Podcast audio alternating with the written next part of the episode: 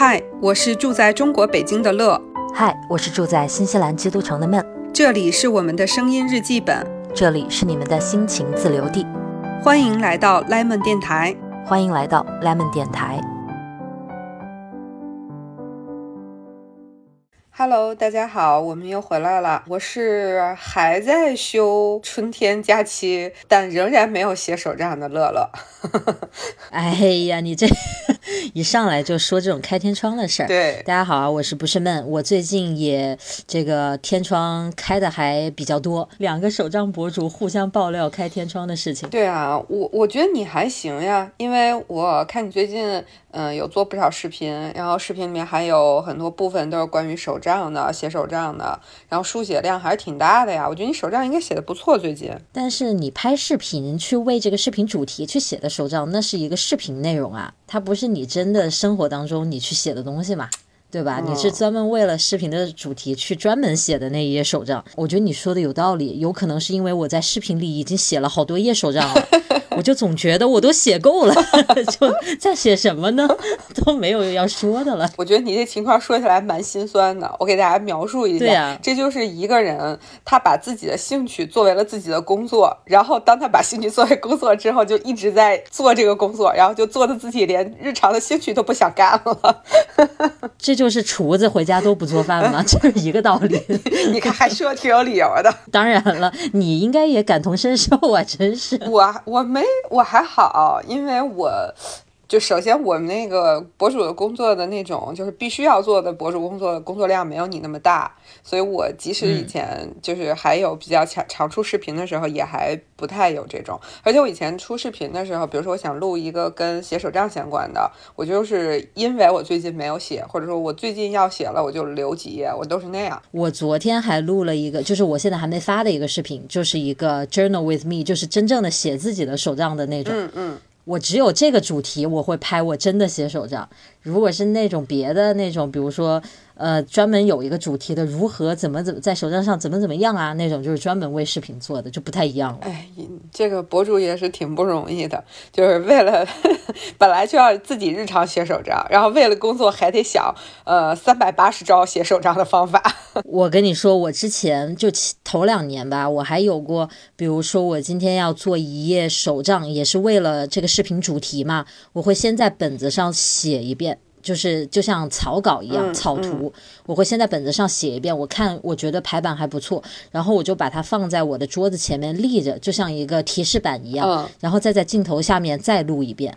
然后有一次有个朋友来我家玩，他说：“哎，你怎么还展览你的手账，还把它立在这？” 我说：“不是，是我要照着它再写一遍。”他说：“妈呀，原来你们是这么干的。”这是心酸的博主的创作过程。你最近开天窗，我觉得很能理解呀。你都出差什么的吗？哎呦，最近。就是我都不好意思说啊，因为我今年不是有日程管理的本子，也有日记的本子嘛。我那个日记的本子是 Hobo 的那个 Day Free，就不不啊，对，就想写就写的那种。原来写想的挺好的，就是说一个星期怎么也能写个两三天，对吧？就是少了少了也能写个两天，或者说写一天我也能接受。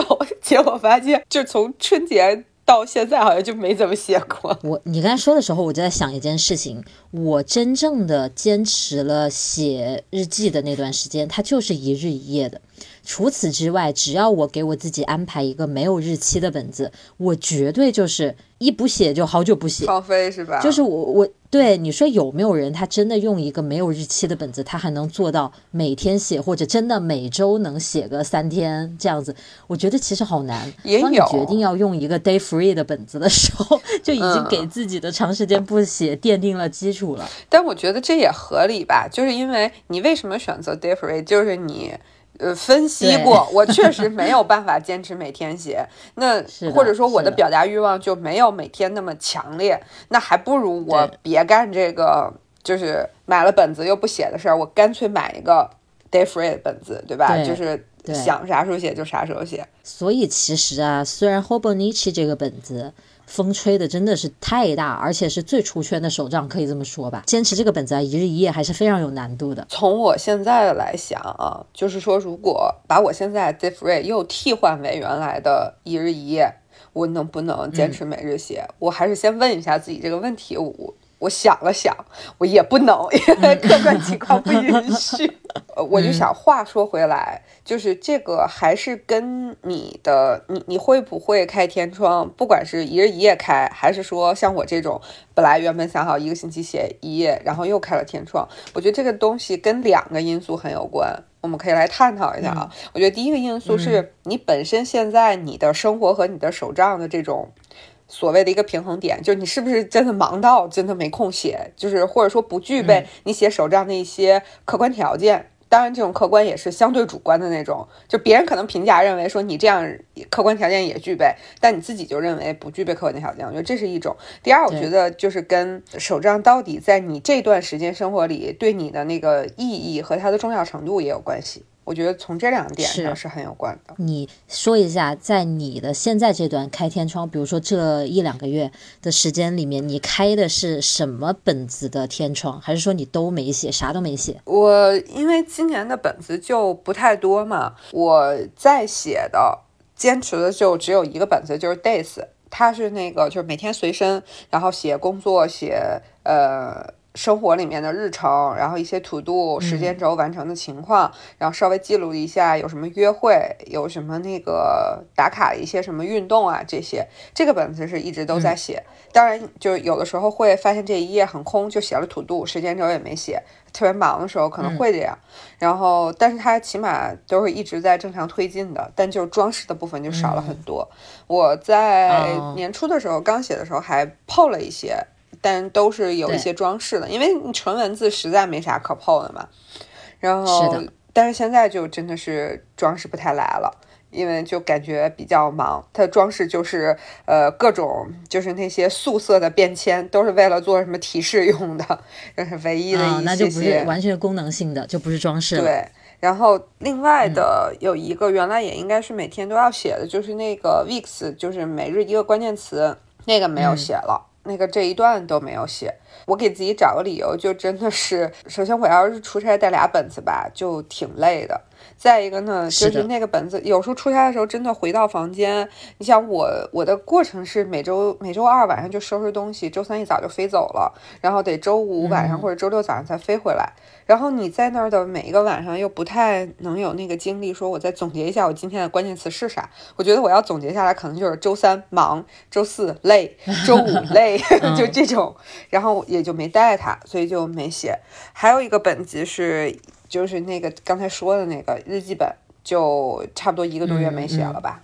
你的情况嘞？我的情况是我跟你很类似哎，我其实把我的日程是分开的，生活有一本，工作有一本。嗯，工作这个本子是一直有写的，但是就是写的那真的是没啥可剖的，就是打草稿一样的写，乱写。有时候就是手上有几支笔要试一下，就在那本子上就画了，就有略草稿本了都已经。但是那个本子一直在用，所以这个是有写的。另外一个生活的这个本子呢，也是能绿的。这个本子就是中间有几周是可能就。写了一两天，可能就写了半夜，这种就是没有一整周都在写，更别说装饰了。嗯，因为前面一两个月我都还写的比较好，就是完成度比较高，近这两个月就比较差一些了。就是我们前段时间说的嘛，咱俩都是这两个月比较忙嘛。所以生活的这一本就基本上没有太顾上它，还有什么？我的有我有一本一日一夜的日记本的，其实，但是那个本子在我安排之初我就知道我很难做到真的坚持去写它，所以它开了天窗我也不意外，嗯，但是就是断断续续的写。其实我中间有过几天就是那种。呃，我想了一下，就是我要这个本子，我到底是要用它来干什么？我是要要求自己每天画画、每天装饰呢，还是我就是想写一下日记？我发现我的诉求还是说，首先记录一下今天这一天度过的怎么样啊，发生了什么事情啊，我有什么样的心情啊？这个可能是我记录的最核心的，就是我追求的点。所以我就有那么几天，只要我有时间的话，我就。不管它的样子怎么样，我先把我要写的文字先写上，就不去考虑装饰这些事情了。所以里面也有很多篇是纯文字的。嗯，我就想说，至少我还记录了一下今天吧。因为有时候真的是你一抬头，比如说一直在剪视频或者在做什么别的，你一抬头都要睡觉的时间了，你真的就觉得，哎呀，那算了吧，今天就先不写了。所以就这样子，反正就开了不少天窗，主要是这个本子开天窗最严重，这个日记本。嗯，我的五年日记倒是可能完成度有百分之八十，就还还可以吧，但是也有不写的时候。嗯嗯，就起码五年日记，因为你是只是文字记录，对吧？就是你从来就没有考虑过有任何的装饰的这个心思。是的，是的，嗯，所以这个事儿其实就跟你想拿这个本子做什么，其实也没有关系的，是就是你要不要开这个天窗。对，包括说开了天窗之后，你怎么看这件事情，你能不能接受它，还是说你就是在心里觉得自己很失败啊，怎么样？我觉得跟这个态度很有关系。就你说你在这个本子上追求的是什么？嗯，对，所以你看，这个就是跟我们目前生活里面的一个你你讲述的这一些和我该说的那些，都是我们认为客观条件不允许。比如说你刚才说，那已经到这个时间了，我都该睡觉了。因为其实我觉得这里面就呃牵扯到了第二个问题，我觉得就是呃一些生活里面的事情的排序的问题吧。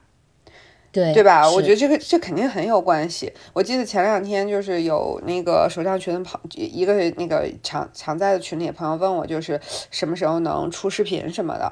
然后我就说，我说我现在的排序就是工作、吃饭、运动、睡觉，然后电台。然后手账、视频，我说我是这么个排序。我说那但以我现在整个生活的忙碌程度，到现在来看的话，基本上能呃，还走 routine 的，那就是到睡觉就结束了。因为前面这几件事儿，就是抛开运动之外，那几件事儿，工作、吃饭、睡觉，那是人必须得干的，不干也就不行了，对吧？就是就是，然后加进了一个我自己特别特别看重的事儿，就是运动，所以它已经充斥了我的生活。然后其次，我就是像电台这种，有时候我就得请你帮帮忙，我就有点忙不过来那种。但是它仍然更靠前，因为我觉得这个是我跟你一起做的一件很重要的事儿，我不能把它再往后排。然后我的手账和我自己的视频就是相对次要一些的，我就把它再往后排一排。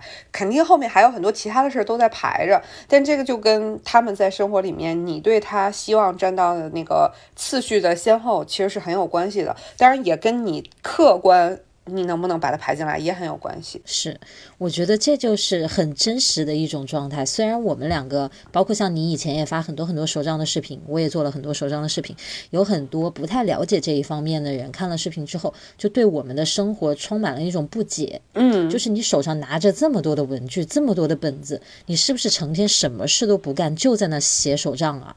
他会。就是有这样的一种疑问吧，他会在评论里面留这样的言或者弹幕里面，然后我每次看到，我反而也觉得很奇怪，就谁会成天一直在写手账呢？对吧？你不去过过生活，你在手账上写什么呢？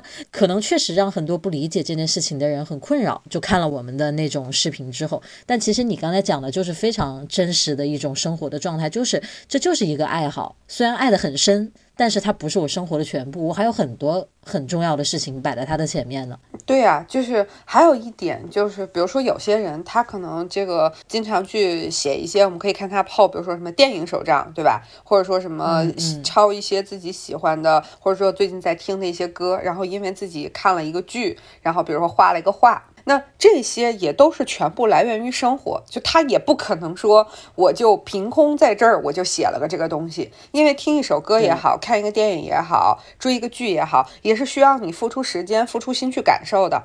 你不是说这件事儿我就每天随便干点什么，我就能有这个感受，那你写出来的东西不也很奇怪吗？不也很浮于表面吗？是，所以其实确实是需要腾时间先去生活的。是，当然工作这种对吧，是社会协作。你是有承诺在一个体系里的，这个肯定是要去做好。除此之外，就是如果还能有一点个人的生活，有点小确幸，能出去看个电影、吃个饭，就挺不错的了，也是一个很好的平衡了。在此之后，如果还有时间，还有空闲，我们可能再会去写手账。就是我我说的是我们那种开天窗的那种日记类的，对对。但是我们俩没开天窗的那种，就是规划生活，那是。就完全是生活当中我们已经习惯的一种规划生活和时间的工具了。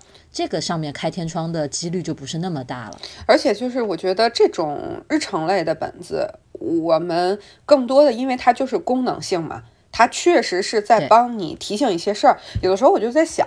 我我我那个是不是我就在这说这个也没什么关系啊？就是说是不是快来大姨妈了？真的拿出手账本翻一下，因为会记录一下。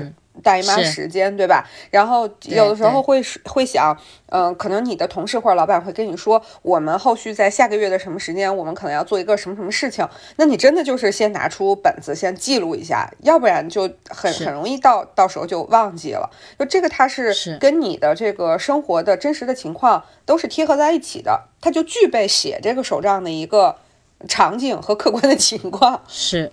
是，所以这种本子，你你说要开天窗，那咋开呢？你就是 日常，你越忙越在用这个本子，可以这么说，可以这么说，就尤其是跟工作相关相关的那个，对吧？是的，是。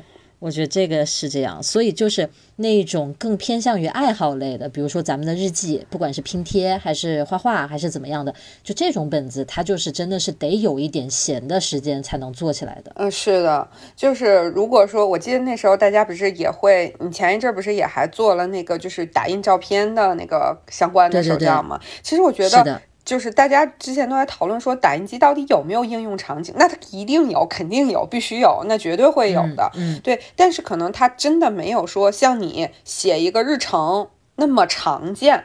但是，那是对吧？但我们当我们有过了一段特别开心的日子，比如说我们出去旅行了，回来又有这个时间，我就看过很多人呀，大家就会把胆机拿出来，把我旅行这段时间按天把我的照片打印出来，因为大家现在手相片都在手机里面很方便，然后拿出我的本子贴好，然后写写我这天去了哪儿。那它也是有它自己的应用场景，只不过它没有那么的常见。所以那这件事情就是看你对这个东西的需求是什么样子，它它很它很适合你。一一段时间的状态，每循环一段时间你就要用，那我觉得就适合你啊。我觉得你说到这点的时候，我想到一个事情，我的一个观察，我觉得挺搞笑的，就是你说，比如说照片打印机这个事情，它真的有可能是一段时间用的多，一段时间又不用这样一个使用频率的，对吧？闲的时候，或者说有特殊的事情的时候，可能会用的多的，但是忙起来呢，又没有空用了，可能就放起来了，是这样一个使用频率。那么在这个时候，我的视频发出来之后，有有很多人可能种草了，动心了。但是他心里呢，其实是有个答案的。有的人心里就觉得我真的很想要，我会用的，他就会去问别人。他说：“哎，你们说这个东西到底好不好用？”然后别人就是说还蛮好用的呀，他就马上说：“嗯，好，种草了，我要去买。” 如果他内心是觉得自己其实买了就会闲置，是用不起来的，但是他又有点种草，他还是会去某个群里或者某跟朋某个朋友说：“你说这个东西到底有没有用？”如果那个人一说，如果有五个人都说有用，但有一个人说。哎呀，根本没用，我买了都在那接灰的，你要吗？我闲鱼出给你，他马上就会说算了算了，那我不要。就是人都在找他内心的声音，你看到没有？就他就需要有一个外界的声音去附和他一下，他就觉得嗯，我想的是对的，有道理。对，就一旦你对这个东西产生兴趣了，我真的觉得啊，就是一旦你东西对这个东西产生了兴趣和喜爱，买与不买是早晚的事情，因为它会是的，对吧？它是它是一个起伏的阶段。散，对，就是我我我现在就觉得哦，我好像不太需要他，行，我放一放吧。然后可能过一段时间，就是又把那个人说的话忘记了，然后又发现不行，我还是很喜欢他，还是很需要他，还是得买。其实我觉得种草这件事情怎么讲呢？就是博主说的话可能就是一个引子，但是你真的会不会去？实际去产生购买，其实还是主要是就是你内心其实早已经有定论了。我是觉得是这样子。是是，这话是会不会我说出来太洗白了？反正我总收到这样的评论，就有很多人说看你的视频，然后种草了，去买了什么什么什么，然后有的人会觉得好用，有的人不好用，反正。有很多人会回来告诉我一声这样子，而且还有一点啊，大家看视频是一个自我选择的过程，就是没有人强逼着你看谁的视频，你都是随随意关注哪个人，不关注哪个人，一定是因为他讲的事情，他讲的东西引起了你的关注，引起了你的兴趣，你才会一直往下看，否则你打开这个视频，他今天说我来给大家介绍一下这个照片打印机，你就叉掉了。对，而且我想到啊，就像我们这种博主类型的人的存在，还有一个意义，尤其是经常去剖自己的手账的。这种博主啊，就你的存在，就让很多广大的爱好者认为坚持手账这件事情是可能的。嗯，因为可能绝大多数人都会开天窗。嗯，但是如果博主作为一个 KOL 或者一个什么 role model，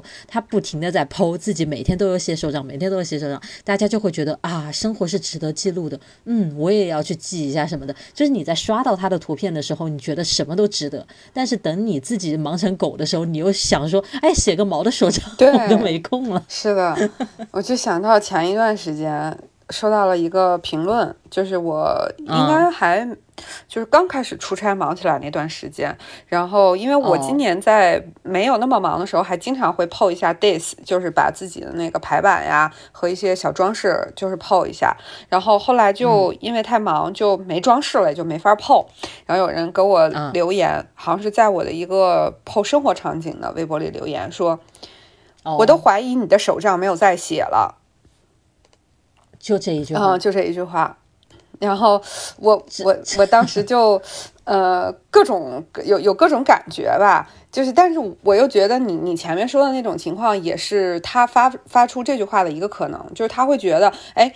你不是一个榜样吗？你不是一直在好好写吗？你都不写了，我觉得有点失望。我觉得他可能会有这样的一个心态，然后所以他讲了这样的一句话。但是当我看到这句话的时候，我其实心里冒出的很真实的第一个想法就是，呃，我我写了手账，难道一定要剖出来吗？就是我写的手账是写给我自己的。又不是写给你的，我为什么一定要对你有一个交代呢？就是我写与不写，我都不用给你一个交代。我其实当时心里直接冒出的是这两句话。这个确实是这样，大家会有一种期待吧。就像，其实我觉得有件事情说出来有点，可能听起来的人会觉得有点惨，还是怎么样的。反正我从几年前开始，就是我当我新的一年做出手账安排之后，我很清楚哪些本子是剖的，哪些本子是不剖的。比如说像今年我的这个工作手账，我肯定是不剖的，所以我写的时候也更随便，也完全没有想过要去装饰。但是我知道我有另一本生活的那个时间规划的那个，我是要剖的，所以我写的时候会更多的关注到。因为我要剖嘛，我要把它写的漂亮一点呐，我要写的整齐一点呐，就是我会有很清晰的这个意识，并且我会把一些我不希望大家看明白的内容，去用代号或者用只有我明白的方式写出来，这样省得我打码。嗯，就是我直接在写的时候是有后期意识的。我就不打码了，这样我的手账剖出来直接就不打码了，因为就是该打码的我已经人工打了，就是我自己写的时候我就写代号了，所以我也不怕大家放大了看，因为其实我从很早开始就发现。你不管剖什么样的东西，都会有人把它开到最放大去读你写的每一个字。嗯嗯。所以从那之后开始，我就只要是发出来的东西，我就是不怕被别人看到的，省得我再去遮遮掩掩这样子。所以我觉得这可能就是博主这个身份带来的一些这个这个使用上的习惯了。可能就我不知道大家听起来会不会觉得有点可悲，但其实我自己已经习惯，就就也还好。反正我该发出来的就是。就是大家都可以看的。然后我如果真的有什么心里的小九九，我也不希望别人知道的，我干脆换一个本子，在别的本子上面写，就大概是这个样子了，已经。嗯，我就听完你说这个，我就想说，你看，这就是一个呃全职博主和我这种酱油型博主的。本质性差别，我就还没有，因为我不需要有那么大的产出量，我也不，我也没有那么多的这个关注度，所以我就不需要做到这么小心翼翼。就是可能我顶多就是打稍微打打码，因为我的产出也没有你高嘛。打码这件事情对我来说不是一件是特别麻烦的。但是我说这个话的时候，我突然就就想到了那件事情，记不记得我有一次跟你说，我想给大家做那个手账的那个全年翻翻看，结果发现，嗯。每一页需要打码的地方不同，对，然后发现这视频没法录，做不了，对，做不了。你也想到这个事情，所以你看，我就可以做翻翻看，因为我就那一整本都是可以展示出来的。但是我没有这么一本啊，你看这这多多难受。反正我现在每次发手账的内容吧，我就已经做好准备了，因为我本来就很爱写错字，就我这个人文化水平可能就真的太有限了，一写字就容易写错字。然后我只要是发那种有字的手账，下面一定会有人说第几张图的第几行那个字写错了。就充分说明他一定打开放大了看的嘛。哎呀，对，就很多，其实很多人会看这个，倒我我觉得也没有什么，就是你既然发出来了，人家就有资格，就有权利去看嘛，这个很正常。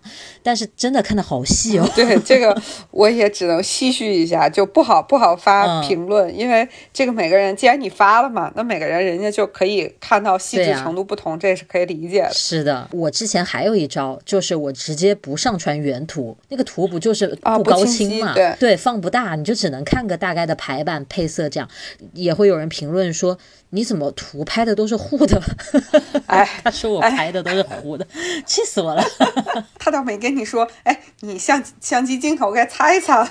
那你什么手机怎么不行啊？别人博主的图都那么清晰，真是。这真是。我也挺久没发了，然后也有人问我，他说你是不是换本子了？你不用那个本子了，因为都没看你发呀。我觉得可能就是这种情况，一方面是你前面所说的那种，他希望能够看到你所谓的在一直坚持，他会觉得。觉得有人都在一直坚持，我也可以嘛。然后还有一种，我觉得就像你刚才问你有没有换本子那种，可能那种朋友会是，比如说他今年真的很种草你写的能率这个本子，但他没有买，他可能会想一直的去看你怎么去用它，然后就你也用的很好，也能一直坚持，他就会对自己明年买这个本子产生巨大的信心，就是对他可能会有这样一种，然后。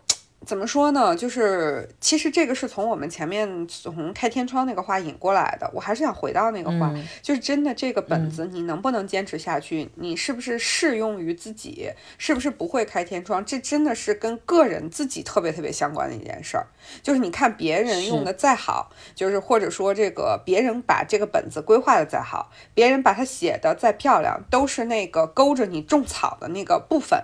真正你能不能坚持下去，能不能写，真的就跟你自己的那个部分有，是是最直接关系的。其实跟其他的就关系就不大了。我做手账这么几年下来，我最我觉得最明显的一个区别就在于，绝大多数的手账手账儿吧，他想的比较少，就是这个本子我该怎么用于我的生活中，他还是想的少一点。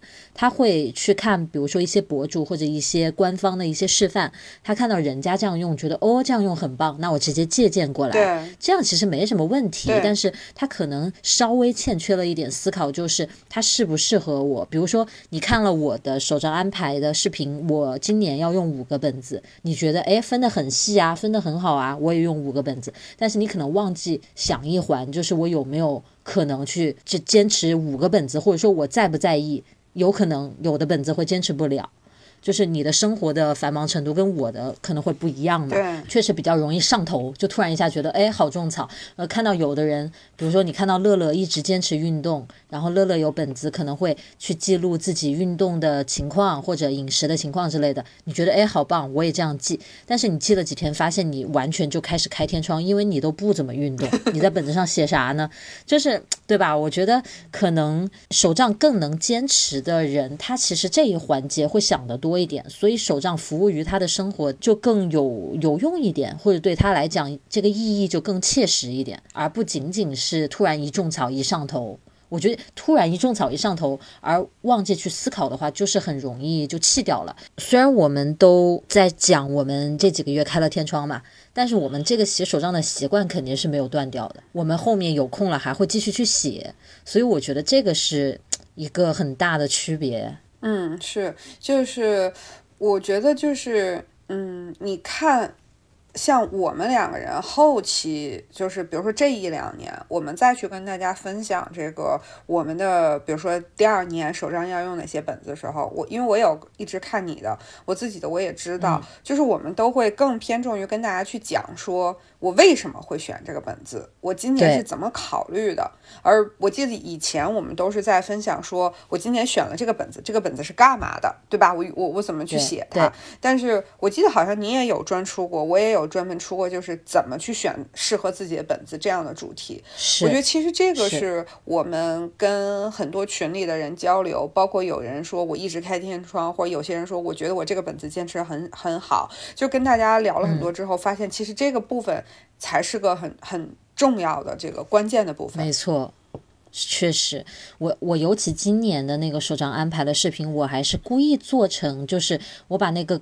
形式，就是我说的话都像有模板一样。我故意那么说，我说我的需求是，嗯，我要求它是什么，它是怎么样的。而这个本子它符合了这几点，就是我会非常明确的点出这个。我其实希望的就是告诉大家，就是不光是看这个本子有这个功能，然后我就去选了它，或者我看这个本子漂亮，就是我在选的时候是有我的一套逻辑的。是我就是因为对，就是你讲的这个点，就是我感觉好多人。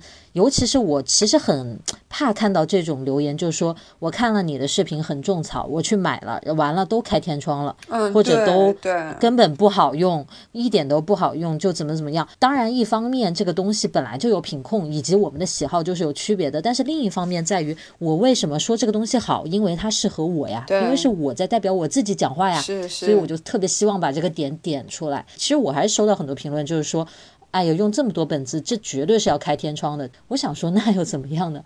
是要开天窗，所以呢，嗯，对，就是难道写手账的目的是把它一个本子全部写满去完成它吗？我觉得也不是啊。对，是。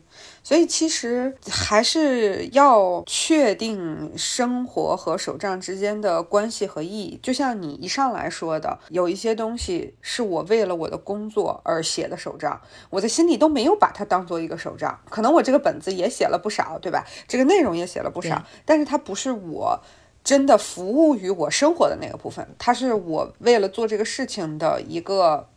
算是一个产出，对吧？它它它不是那个部分。我觉得这个东西其实是每个人要琢磨清楚，或者说你你怎么去对待手账这个事情，你怎么一直去对待手账这个事情？我觉得它是一个怎么说挺关键的部分。就是到底他在你的生活里面起了一个什么样的作用？你在生活里给了他一个什么样的位置？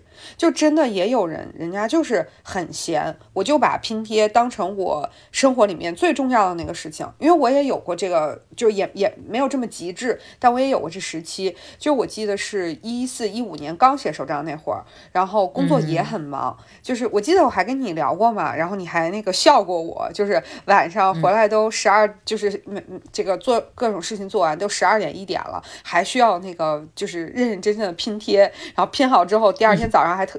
要早起十五分钟给他拍个照，那那那是因为那个时期我对这个中东西的关注度以及他在我生活里的排序特别特别的靠前，我就能把它放到那么靠前的位置去。对，然后这个时候就会有那个朋友说：“哦，你现在不喜欢了呀？”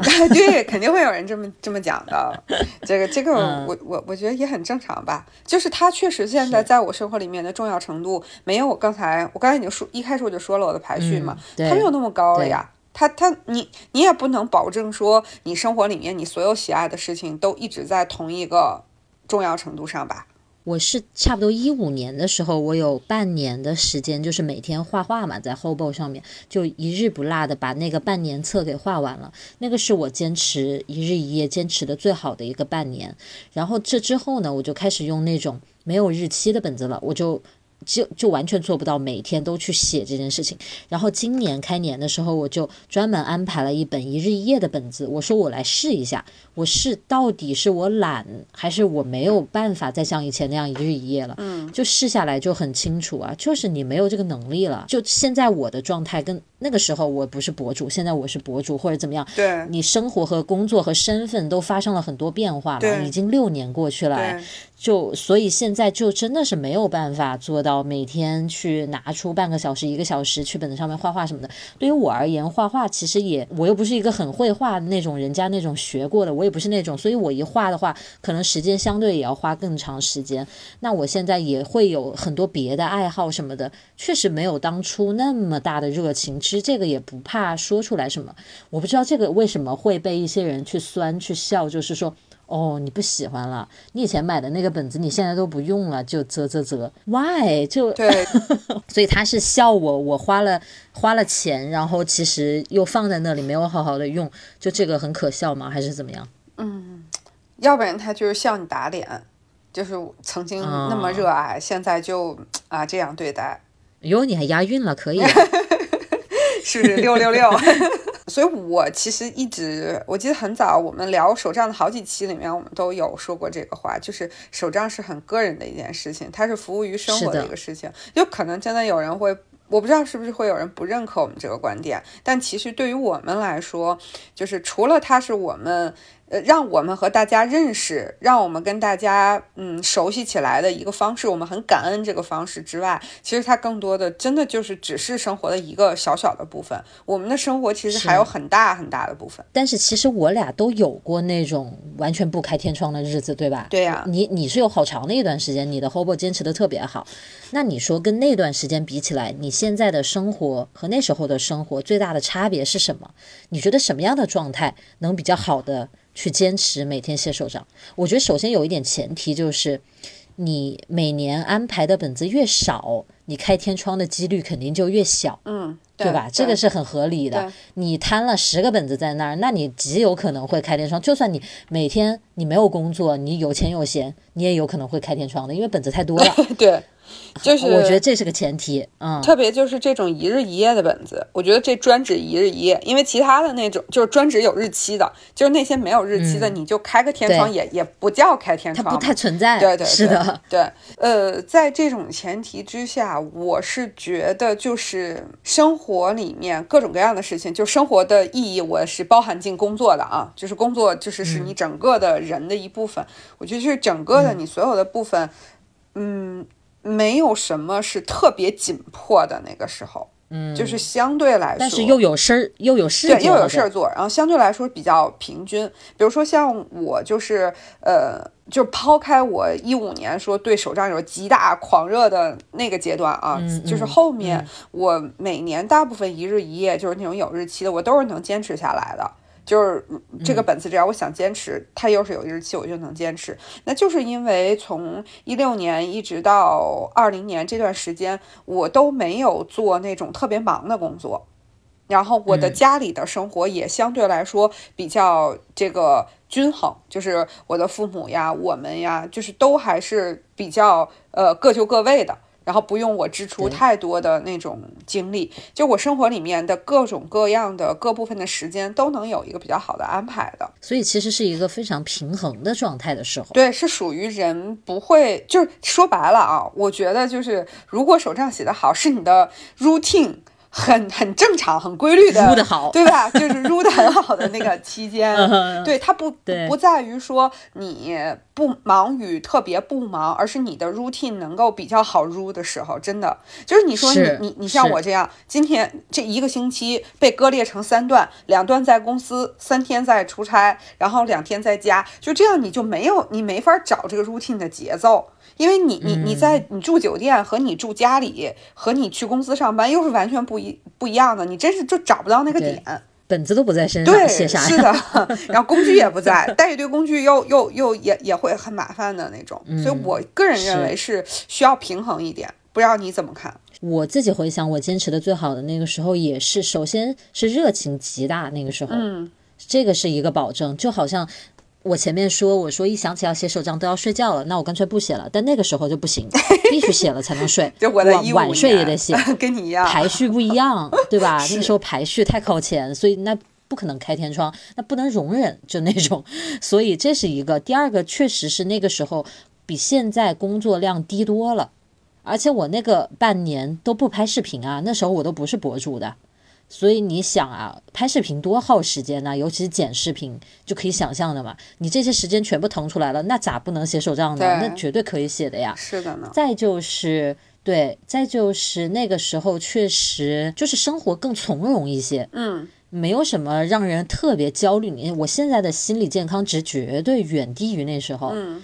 你有很多让人心烦的事情、焦虑的事情、着急的事情。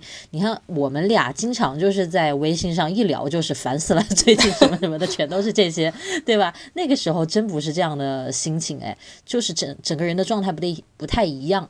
所以我觉得，如果我现在来讲的话，就是那个时候每天写的这个日记，就简化为我现在的五年日记了。我现在的五年日记就是没有任何的装饰，然后每天是用那个小标题来写，就简化到这个程度。就是比如说 今天几月几号，他不是写在那儿了吗？然后呢，我就写一录了 Lemon 电台，二呃，比如说要做个视频哈，二视频没做完，三什么什么事儿还没开始，四今天的饭做的还不错，吃的是啥啥，就这样，我就是一二三四，我天天都这样哎，跟打仗一样，就，但是我还是能保证我记录一下今天那几个我想要印象最深刻的点，我想要去记录的点，就是我现在就已经简化成这样子了，就跟以前状态特别不一样。你讲刚才这个画面，我就脑补了一下，这个你的本子呈现在我眼前的时候，就是二零二零年，不是们的五年日记是一首诗。然后每天都是在写诗句。二零二一年不是曼的五年手账，每天都是 PowerPoint PPT，一二三四，一二三四，对，而且是纯文字的，都没有 PPT 上的花纹。脑补了一下，就真的特别不一样。而且以前吧，好像会花一些时间去描述心情和情绪，嗯，但是现在更多的在在写事实。我会觉得有的时候都没精力和时间去。管那么多，我今天因为哪句话而生了气啊？我因为什么事情而伤了心啊？就不是了，现在就是事情要推进，我现在有 deadline，我要把这个事情搞定哎。所以，我为什么讲这些？就是整个人的状态非常不一样。所以在这样的状态之下，在现在的任务很多的情况下，真的是没时间去写那个一日一夜了。所以我现在就是在我的视频里面专门开辟了这个 Journal with me 的这个栏目嘛。我就希望至少我每隔一段时间，因为可以录个视频，我还是可以写一下日记的。哎，这个也搞得还蛮开心的，我觉得也也还蛮正好给了自己一个机会，专门拿出时间来写，又是工作又是在写手账，就还蛮开心的，就跟那个时候状态就极大的不同。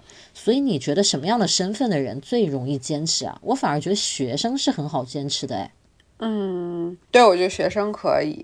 然后还有一种，我觉得不知道会不会有偏颇啊？这个就是如果有偏颇，大家可以给我们指出来。我觉得那个老师朋友们应该也相对来说好一点吧。但老师看他有多忙啊，对，他要有空应该还行。对，反正这种，嗯，一旦你有了一个全职工作，或者说。不不不仅仅是全职吧，就一旦你有了一个就是节奏会比较快一点的工作之后，不去开天窗这件事儿就变得不那么容易。就像你前面说，他要有个 routine 嘛，每天，我就觉得这种你看学生或者是老师这种，就是生活被规划的很明确的，都一节课一节课的那种，嗯嗯嗯，就会好很多，是吧？然后我还看到有一些那种，比如说年轻的妈妈，她会抽时间去记录一下孩子的成长这些啊，比如贴个照片啊，然后记录一下小孩今天有什么进步啊、成长啊这种，我觉得这种还蛮厉害的，因为其实。照顾小孩还是很费时间的嘛，但是有的人他可以做到的，去一直坚持记录，就这，我觉得这个还挺挺棒。我刚刚就想说，这个妈妈真的分人，就分她的状态。你你比如说，他可能就是我，我之前见了一个朋友，然后我们是因为那个瓷器认识的，然后认识很久了。后来我出差正好去了他那个城市，然后我们就约着。我当时正好，哎呦可赶了，我就是专门从东莞坐高铁四十分钟。去了广州，然后跟他们见了两个小时面，然后又去赶飞机，又回北京，就那样。然后当时他他有一个观念，我觉得这种可能，这种妈妈可能她有可能写，她就是说，她每个个星期五的下午五点到晚上十点，他都留给自己。就下了班，然后认我就跟家里跟老板都，因为他他是在那家公司做了很久很久了，就老板都很熟的那种。他就说我跟老板、跟同事、跟家里人、跟父母都打好关系，就就都打好招呼，在每周五的这个时间段，任何人都不要打扰我，我就去做一些我自己喜欢的事情，就我给自己放空一段时间，逛街、见朋友，然后看电影，然后去做一切自己喜欢的事情。我觉得如果说呃妈妈们可能真。真的有时候需要一些条件和一些决心来给自己创造这么一段时间，才有可能做这些如写手账这样的一些自己喜欢的事情。我觉得这个也太棒了吧！这个太会照顾自己了。很多人做了妈妈之后，就是第一重心绝对是孩子嘛，他完全会忽略到忽略掉自己的需求，嗯，甚至以自己有需求为耻，嗯，觉得我怎么可以还要去好自私啊，会这样去贬低自己，其实根本就不是，对吧？真的是需要一个心理上的平衡的调剂的。对，他就讲就是说，如果我没有每周这一个时间来给自己充电的话，我可能早就。不行了，就坚持不下去了，就崩溃了。因为她还是。属于那种工作还特别忙的妈妈，她是做设计的，然后每天可能都要加班到九十点钟的那种，然后周末又全部放在小朋友身上，所以她就是用这样的一个半天差不多的一个，可能都不到这样一个时间，来给自己就是回血。嗯，那他也很棒，他周围的环境啊，这家人什么都能支持他，配合他。对，就是很幸运对，就是各方面都很努力，就是能能让自己有这么一段时间。那天上次我有一次跟你语音的时候，我提到我说我现在无端端的开始每天问自己一个问题，就是今天你为自己做了什么？对对对，今天你为关爱自己做了什么？我觉得说出来好傻呀，这个话。然但是就是心里会冒出这个问题，然后我就试图去回答嘛。比如说一上午都特别忙，不管是忙家里啊，还是干嘛，包括遛狗啊什么，就是一些乱七八糟的杂事儿。一阵忙完了，坐下来你就会觉得，哎呀，是做了很多事情，但是感觉这些事情都是不得不去做的一些事情。至于它真的关于到我本人身上又有什么关系呢？又好像不是那么大的一些关系。然后这时候我就会问我自己，那你要不要做点什么？比如说我这个时候就可以是很简单的事情，比如说去泡杯茶喝一下，静静的刷十分钟手机。比如说我就是想刷手机的话，或者说看三十分钟我想看的一个什么文章，一个什么书，或者说我现在拿出这个时间去写或者手账，反正我要抽一点时间出来去做一个我真的想干的事情，而不是我不得不做的事情，也不是我的责任，也不是我的义务的那种事情。我觉得这件事现在渐渐的在我的生活当中。越来越必要，而且越来越对于我的这个整个人的心理健康有益处。对我特别同意。所以我觉得你说的这个事情也跟我们今天聊到的这个手账开天窗也很有关系。嗯。就像我刚才说的那个人问了我说，我都怀疑你手账没有再写了，其实是一个意思。就是如果说我们所做的手账这件事儿只是为了好看，让别人觉得好看，透给别人看，那它的重要程度就可以被往后排，因为它不是为了我们自己做的一件事情。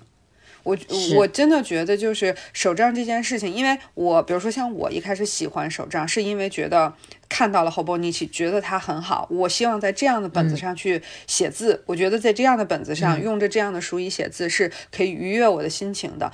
我最终的出发点都是为了愉悦自己，那为什么在不断的写它的过程当中，就变成了一个满足别人期待的过程呢？是我觉得这件事情真的就是特别没有必要，也特别大可不必。就是你，你终究就像孟老师一样，他可以很清楚的区分，我写了这个东西是我这个视频的一个呃成这个相当于是作品一样，跟这个视频一起呈现给大家。那这是我相相应的一个工作，那我必须得做，我也去好好做好它。然后，但是我个人的手账的那个部分，那我就是关乎我自己的内心，我想怎么去写它就怎么去写它。我觉得这样就很好。嗯，其实我之前就是在我的视频里面开了一个类似节目和系列吧，叫“手账新思路”。我就是试图在市场上面去找我没有见过的本子，或者我觉得它设计的有趣的本子，然后我拿到手上之后，就给大家做一个测评。我就希望大家在想到或者在见到一个不认识的本子、没见过的本子的时候，能想到，哎，不是们有可能测评过它，所以我就去收了很多这样的本子过来。那个视频标题前面都会有“手账新思路”。那我呢，在测评这个手账的时候，我不光是翻给大家看这个本子里有什么，我会比如说开一些脑洞，我觉得这个板块应该怎么用。如果是我用这个本子的话，我会写一些什么？我觉得它设计的亮点在哪里？在使用的时候，这个亮点它可以怎么去应用？就是我会讲一些这种话。其实我自己很喜欢这个栏目，我也觉得很有信息量。然后每次我估计看的朋友也觉得很上头，就有很多人就去买这个手账本。他看到我测评了一个，他要去买一个。完了之后呢，等我到了一年到头，我去发布下一年我的手账安排的时候，就有很多人很失望的说：“天呐，我买了你推的某个本子，你居然完全不用它。”嗯，就。是吧？我我觉得我那个心情就很复杂，就反正给了大家一种感觉，就是哦，你把它说的那么好，完了你不用，那这个本子肯定没有你说的那么好。反正就是那个那些评论就会有这种有一点点指责或者失望在里面。你原本的出发点是说，呃，因为我是一个 以文具手账这样主要内容的博主，然后我愿意给大家做一些新的尝试，给大家看一些新的东西。其实你原本是这个出发点，是说你还没有买，我就先买回来帮你来用一用，然后大家一起去看，说这个东西到底适合不适合。其实它真的就是呃帮大家开阔选本的思路的一个过程。那我我我我再换成一句话，那那些美妆博主，他每天收那么多 PR 的包裹，他也 PO 了，他也说了，那他也不能每天把所有东西都用在自己脸上啊。我试过这个文具确实有。确实觉得好，但是它可能和我目前使用的重点和方向都不是很一致，我就有可能先把它放下，我先去用跟我目前需求最贴合的那些，但是不代表说这个东西我以后不会用。如果真的不会用，就像我们一样，我们也会断舍离。谁还没有买过一些说我可能当时特别特别喜欢，然后以后都暂时没有用到，以后也不会用，然后我出掉的东西，谁都会有啊。我为什么说这个呢？就是这个事情其实。我虽然道理上我都懂，就是这些人这样去看我的视频是他们自己理解的问题。但是我的内心就还是会因为这个而左右。当我自己，比如说最近这段时间没有去，比如说我开天窗了，我没有去更新我的手账的使用情况的话，我自己内心也会觉得好像不太好，对自己有个虽然我觉得对对，虽然我觉得没什么可不太好的，就是我的生活就是最近我没空写，我根本不在意我开了天窗这件事情，我也不会觉得我浪费本子。我和本子之间的关系是很 OK 的，我们互相没有误会。但是我会当看到别人去问我这些话，就像你收到那条评论，说我怀疑你现在都没有在写手账。当我看到这样评论之后，我一方面觉得这个人对我有误会，一方面我还是会在心里觉得，哎呀，你看我确实最近都没写手账了，就是我自己还是会有一层对自己的价值在里面。嗯，你要你你学我吗？忙到就忽视这个心情了，就是其实我我也也我。确实也做不到说完全的忽视。如果真的忽视了，我就不会今天嗯想说到这个时候又拿出来说。肯定他这样的一句话还是会对我们有一定的影响。但是我觉得现在可以做到的是，他的这一句话带来的影响不会影响我自己对自己的判断。我不会因为他说了这么一句话，第二天我就破个手账，我就会我就会。就是已经没空睡觉了，已经呃吃饭都吃不好的时候，我要为了他这么一句话，为了满足他的这么一句话的一个期待而去做一件就是对我自己生活没有。意义或者说不正面的一个事情，我不会这么做了。我觉得这个肯定是我们的进步。是，我觉得纯从我们个人和手账的关系出发，我们俩来说是肯定不觉得开天窗这件事情有什么很大不了的。我觉得可以这样这样说，对，因为他就是生活到了这个状态，你就写不了就是写不了，我们也不会说，哎呀。怎么那么懒？怎么不能把它往前排序一点呢？因为它就是在我心里现在排序不在那么前面呀。对，所以我们对于这个没有纠结，反倒是有时候可能让大家觉得，哎呀，你们怎么这样子啊？怎么怎么样的？是的。但是我想啊，可能会有很多手账儿，尤其是刚入坑的一些手账儿，他对自己是有很高的要求和期待的，他是不希望自己开天窗的。他开了天窗，他可能也会自己在心里价值自己，说，你看浪费了钱。你看，浪费了什么时间之类的这种，我觉得这种也很常见，很多吧，这种很常见。我不知道我俩今天的这个分享会不会能让大家减轻一点心理负担、心理包袱。我觉得我们今天不是为了说帮大家开天窗找个什么理由，或者给我们自己开天窗找个什么理由，而没必要，不需要，根本。对 我们是想说，呃，手件手账这件事情，它就是之于个人的，它对每个人的意义和每个人在每个阶段的意义都是不一样的。就是我们不开天窗，这没有什么不好。然后那些。每天都在坚持写的特别好，每天都能完成这个东西，我们也。觉得他很赞，就这件事儿都是大家在这里面找到一个自己跟手账之间的平衡，我觉得是最重要的。我觉得，尤其是乐老师不断强调这件事情，手账这件事情真的很私人化。他在你生活中扮演什么样的角色，每个人其实都不一样。所以，其实在这里，我也觉得，我经常在网上看到有的人，他就说有人想入坑，然后就会有一些人评论他说：“你知不知道手账超级费钱？”根本就是买回来一大堆东西，你用不了两天你就不想用了，然后那一堆东西都是废了，一点用都没有。我觉得这样去给人建议也蛮把自己的感受强加于别人之上的。是是。就是现在有很多的那个自媒体文章，都会把这个手账这种爱好当做，就是像什么买好多好多的奢侈品包，买好多好多的口红一样，都是把它看作是一个纯烧钱的方式。我觉得这种自媒体，首先这种。我就觉得他是对这个部分的人群很大的误解，然后我也相信他不乏是为了博眼球而去找寻这样的一些话题，因为毕竟奢侈品都被大家说倦了，然后口红也被大家说倦了，必须得找个新的新的角新的角度来说。而且其实手账这些东西作为话题的话，它给不懂的人来看反差更大。对，因为大家会觉得本子笔就是几块钱的东西，哇，他花四位数的价格，那还不炸了吗？对，就这种感觉。对，我觉得他们还是不乏博眼球的这样的一些东西在，就是到底这个每个部分的喜好带给每个人什么样的这个嗯内心的。愉悦，或者说这样的喜好，在这个人的生活中占有什么样的位置？我觉得，只要他是以自己的正当的经济来源去支付这些东西，他在法律道德上没有什么呃存在获取这些爱好的一些不正当的东西，我觉得那都是他很个人的事情。你说这些号确实是他们写的一些文章。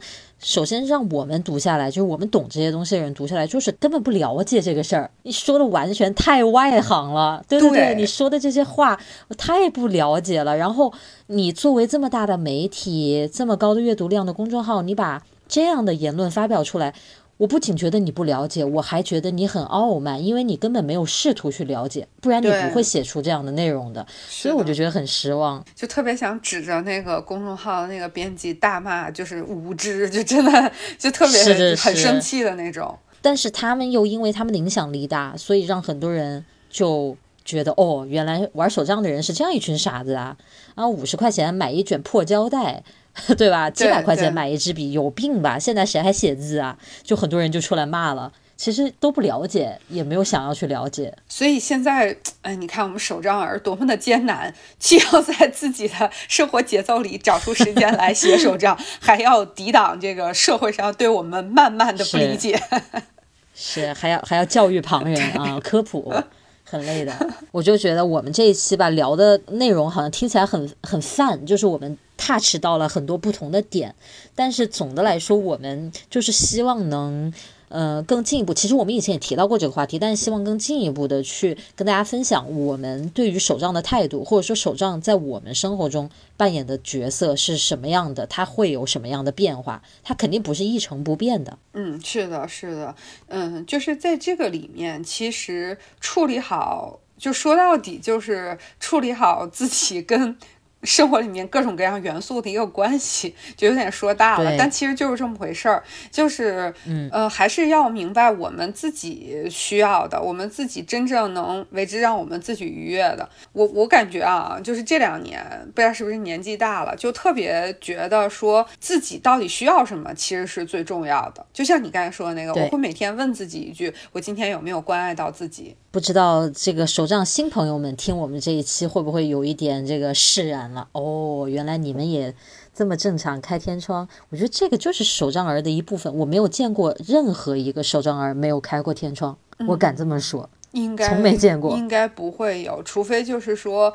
呃，就它就一个本子，有可能对一个本子，然后纯功能性，然后纯布装饰，就是跟我的生活工作是刚需的那种。对，我觉得即便是这种情况，有时候你休假了或者出去旅游了，也会就空一下。我觉得这个很正常。对，我觉得这个东西它一旦不是说像吃饭睡觉一样，是人活着的和氧气一样是人活着的必备因素的话，那这个东西它的重要性就。就就是有可能会被替代的。我觉得最害怕的就是把手账当成一个必须完成的任务。对，为了完成手账而去硬写，你今天真没啥可写的，你非要去写几句，那这件事情整个体验就不是为了开心啊，就不快乐。那这样子如何坚持呢？找苦吃呢？不是？所以我觉得手账总怎么来说都最多是它是功能是工具，再往好了说它是开心源泉，但它不应该是一个负担。是的，是的。很同意，我感觉那个这期就是聊到最后的时候，突然间想到我们这期应该叫个什么题目，就是嗯，我觉得可以叫做“我是手账儿，我开天窗，我自豪。” 反正不觉得羞耻，没有什么问题，我觉得是这样了。是的，是的。好，行，挺好。嗯，我觉得今天我们点到的点还是蛮多的，可能在每一个点里，我们的亲爱的听众朋友们可能都会。跟我们有一些共鸣，但是不一定是说那么多点都能像我们俩这样每次都达成共识。但是我会相信大家应该都有很多共鸣的点，挺欢迎大家来跟我们分享的。是的，非常期待在各个平台看到大家的评论。我们的节目现在会在呃苹果的 Podcast 播客以及所有能接收到播客的平台，比如说小宇宙 APP 可以听到我们节目，还有一些常用的音频平台，比如说喜马拉雅、网易云，还有 QQ 音乐等等，都可以收听到我们节目。欢迎大家全平台收听。嗯，好的，那我们今天这期就先聊到这儿，我们下期再见，好的，拜拜。拜拜。